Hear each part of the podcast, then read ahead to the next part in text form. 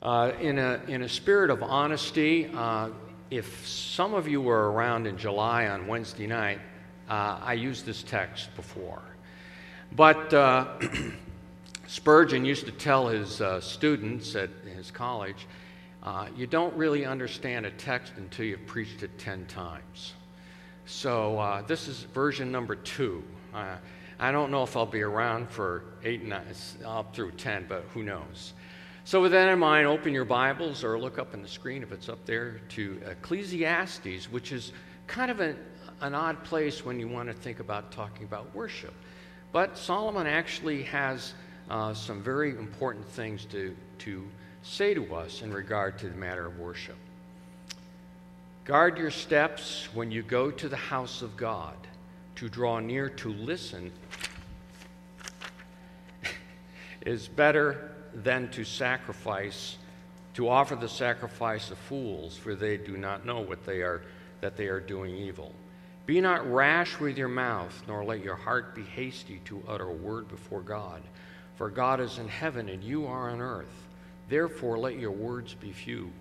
For a dream comes with much business, and a fool's voice with many words. When you vow a vow to God, do not delay paying it, for he has no pleasure in fools. Pay what you vow. It is better that you should not vow than you should vow and not pay.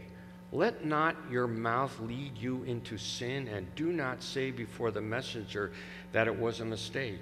Why should God be angry at your voice and destroy the work of your hands? For when it comes to dreams, uh, for, when it, when, for when dreams increase and words grow many, there is vanity, but God is the one you must fear.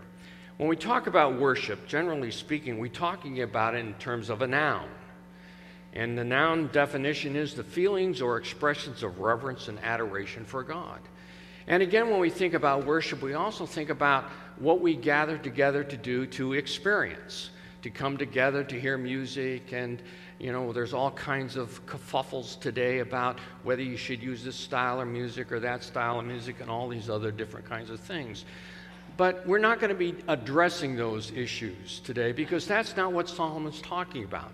Solomon is talking about wor- uh, worship in the terms of a verb, it's an action acts that demonstrate reference for God. And as he begins this uh, particular passage, he starts off in the first half of verse uh, 1 says, Guard your steps. The idea behind what he is saying here is be prepared or prepare your heart. it was interesting when uh, Anthony started the service this morning. I don't know how many of you heard it, but he said, Let's begin to prepare our hearts for worship. Prepare is an action.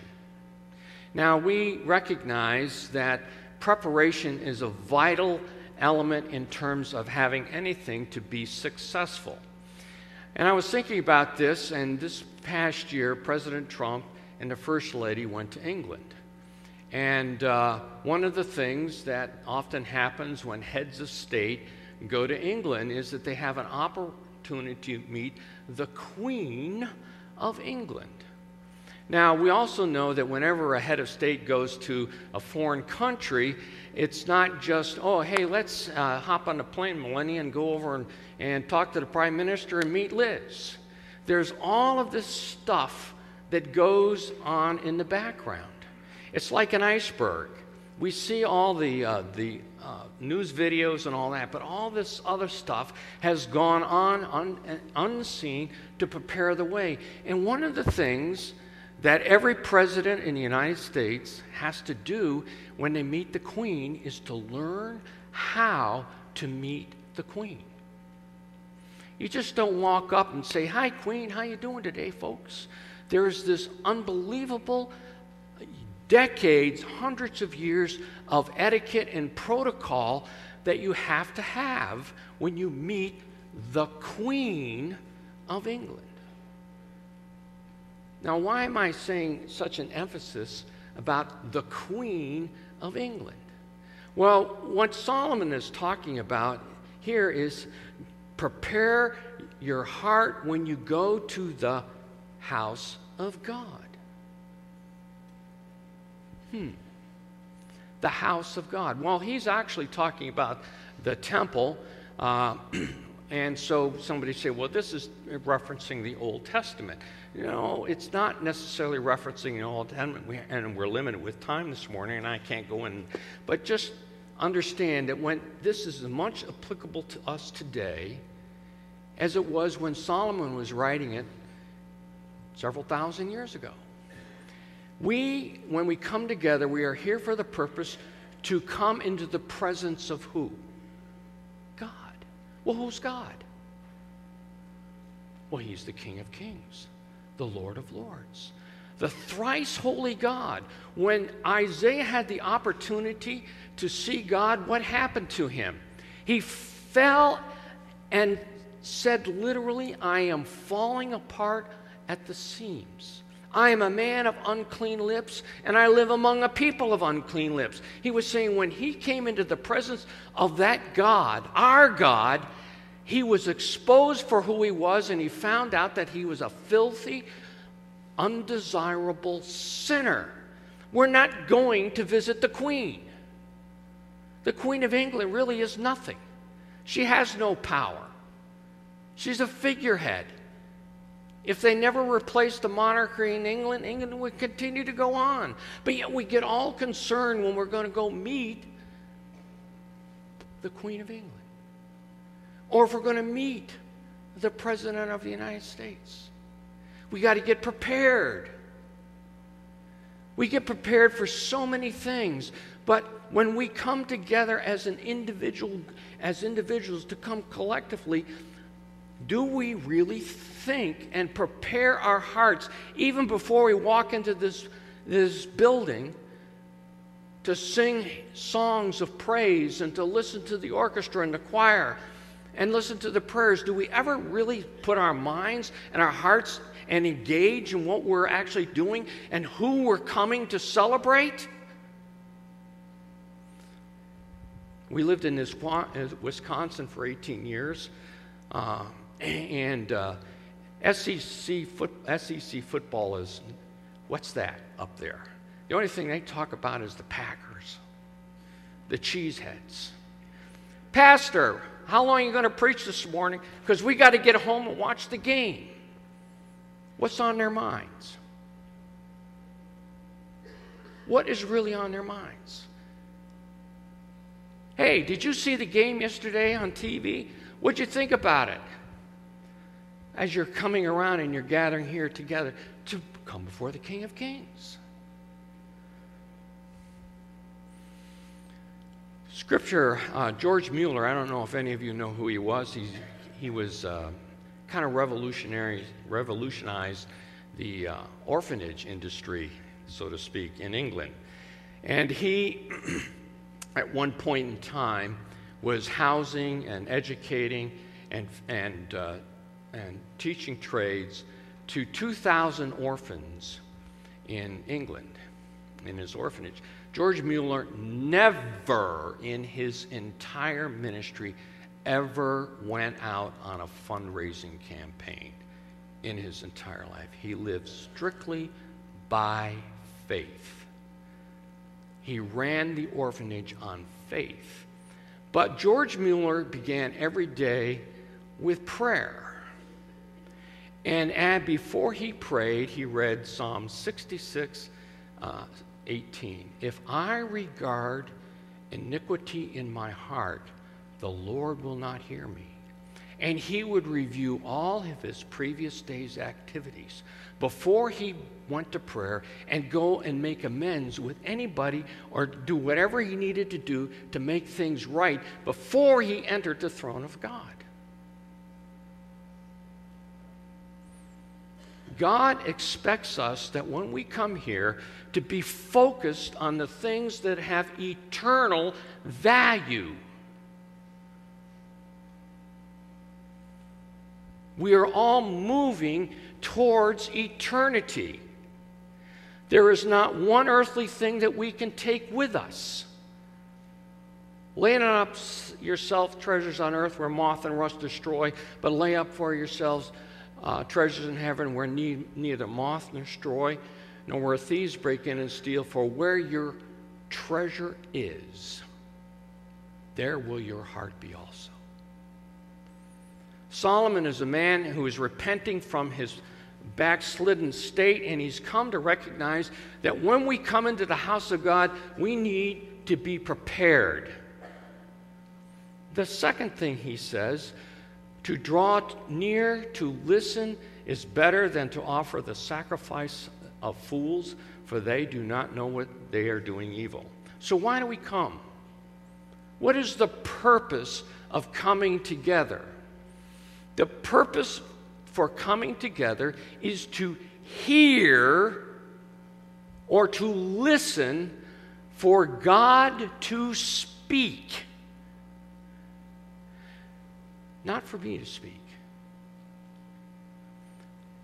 Not for the choir's music, but to listen for God to speak to us within the context of the framework that we've established.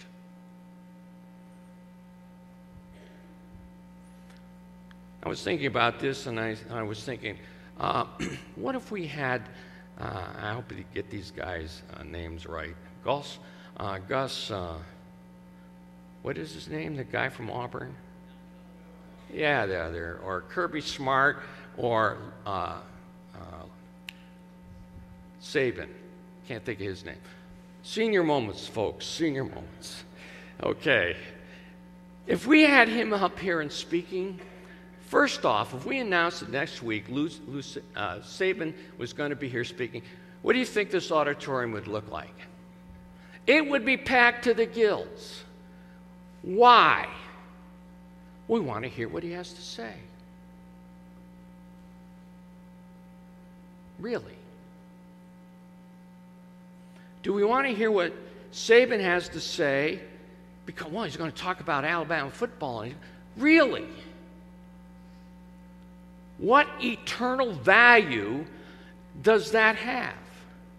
When we have the opportunity of every time we gather together to come together collectively as the people of God in expectation, hoping that somehow or another we will hear God speak to us to tell us what we need in order to be His servant. It's not our opportunity to run into Him and say, Hey, God, I need this, this, and this. Hey, thank you. Out the door. Everybody's favorite uh, Baptist is uh, Charles Spurgeon. And uh, when he was 15, he was raised, and his dad was a pastor. His grandfather was a pastor. He was raised in a godly home. When he was 15 years old, he was on his way to church. It was snowing. And uh, he didn't want to walk all the way down to where his father's church was. And he happened to be right next to a primitive Methodist church. And uh, so he walked in, and there was hardly anybody there because it was a snowy day. And uh, it was a very it was in a very poor part of town. So most of the, all the people in there were um, on the lower echelons of society, and the pastor wasn't there. And so a layman got up to speak, totally uneducated. Not only uneducated in the terms of reading and writing, and, and, but he could barely do that but he had absolutely no Bible training at all. And he picked out a text. And from a hermeneutical point of view, he absolutely butchered it. And Spurgeon sat there, and it was very difficult for him to even understand what the man was saying. But you know what happened on that day? That was the day that God broke Charles Spurgeon. That's the day he surrendered to his Lord and Savior, Jesus Christ. You know, we at times come to these, the, well, what's the preacher going to be wearing today? What songs are we going to sing? Is he going to preach too long? I remember my first church, and I used this illustration uh, this summer. In my first church, I, I you know, I was a new pastor, I was young, preaching as best that I could. And the guy came up to me after the service. He said, You know, I didn't hear a word you said today. I said, Why? He said, Your tie was crooked. By the way, is my tie straight? Really? Does it really matter if my tie's straight or not? Does it really matter what style of music there is or not? Is that really what is important? When I was a regional director, I traveled to dozens of churches every year, and every church had its own different uh, worship style, and a lot of it was contemporary music. And I can't sing that well. It's usually out of my range, and eh, I can't keep up track with all the new stuff. And I used to get frustrated. but then one day I decided hey, maybe if I just blocked out the noise and read the words, and you know what? I could hear God speaking to me in the words. See, we get all wrapped up in the music and everything. Take, take um, my favorite hymn. And can it be that I should gain an entrance in the Savior's name? Listen to this. Died he for me, who caused his pain Just think about those words. Forget about the music. Just, just hone in on the words.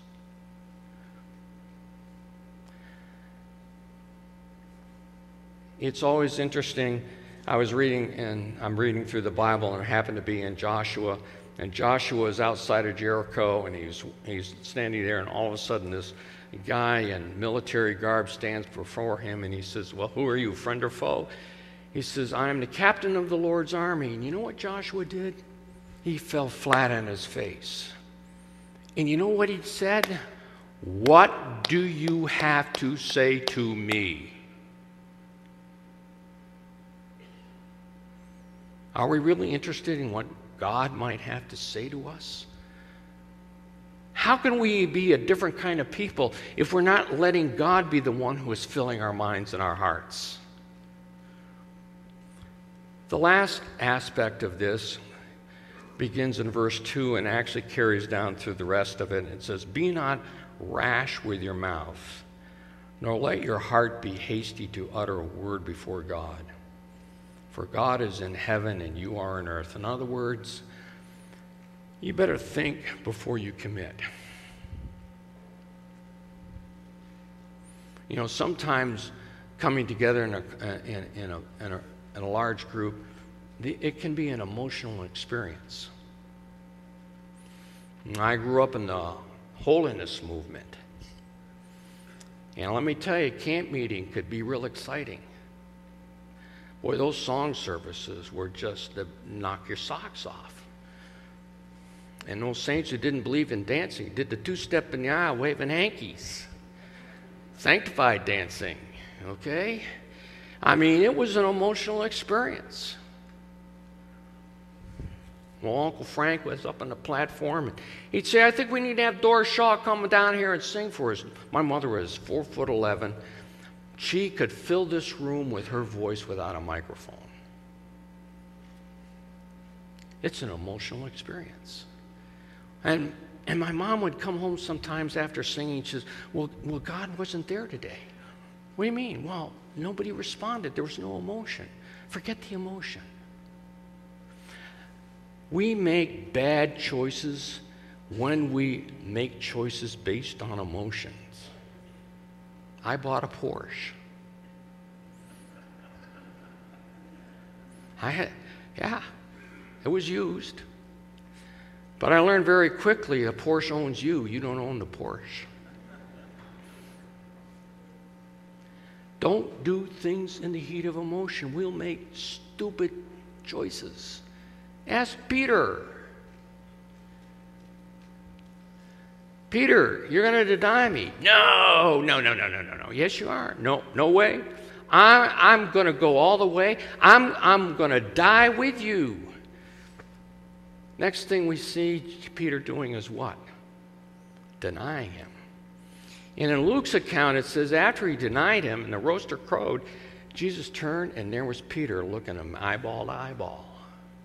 Oops. How would that feel? God expects us that when we make a commitment, that we're going to follow through with that. There's none of this business of, well, oh, I'm sorry, I didn't really need to make that commitment. Solomon says this Let not your mouth lead you into sin, and do not say before the messenger that it was a mistake.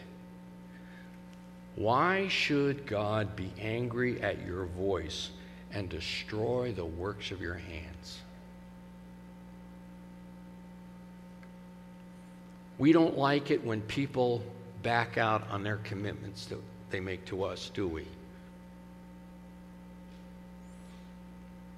But who are we in comparison to the creator of the universe? Who are we in comparison to the guy, the God who planned our redemption? Who are we in comparison to the Son of God who died on the cross paying for my sin? How dare we not be careful in what we say and the commitments that we make in relationship to who He is? Uh, what did I do with my paper? Here it is. Okay. Well, we're going to close at this particular point, and I want to close with, with uh, an old hymn that really is a poem, but it's actually a prayer. And I want you to listen to this very carefully. And you can even say it with me because it's something that we probably know. Open my eyes that I might see glimpses of truth thou hast for me. Place in my hands the wonderful key that shall unclasp and set me free. Silently now I wait for thee. Ready, my God, thy will to see. Open my eyes, illumine me, Spirit divine. Open my ears that I may hear voices of truth thou sendest dear, clear. And while the wave notes fall on my ear, everything false will disappear. Open my mind that I may read more of thy love in word and deed. What shall I fear while yet thou dost lead? Only for light from thee I plead. Open my mouth and let me bear gladly the warm truth everywhere. Open my heart and let me prepare love with thy children thus to share silently now. I wait for thee. Ready, my God, thy will to see. Open my eyes, illumine me, Spirit divine. In Jesus' name we pray.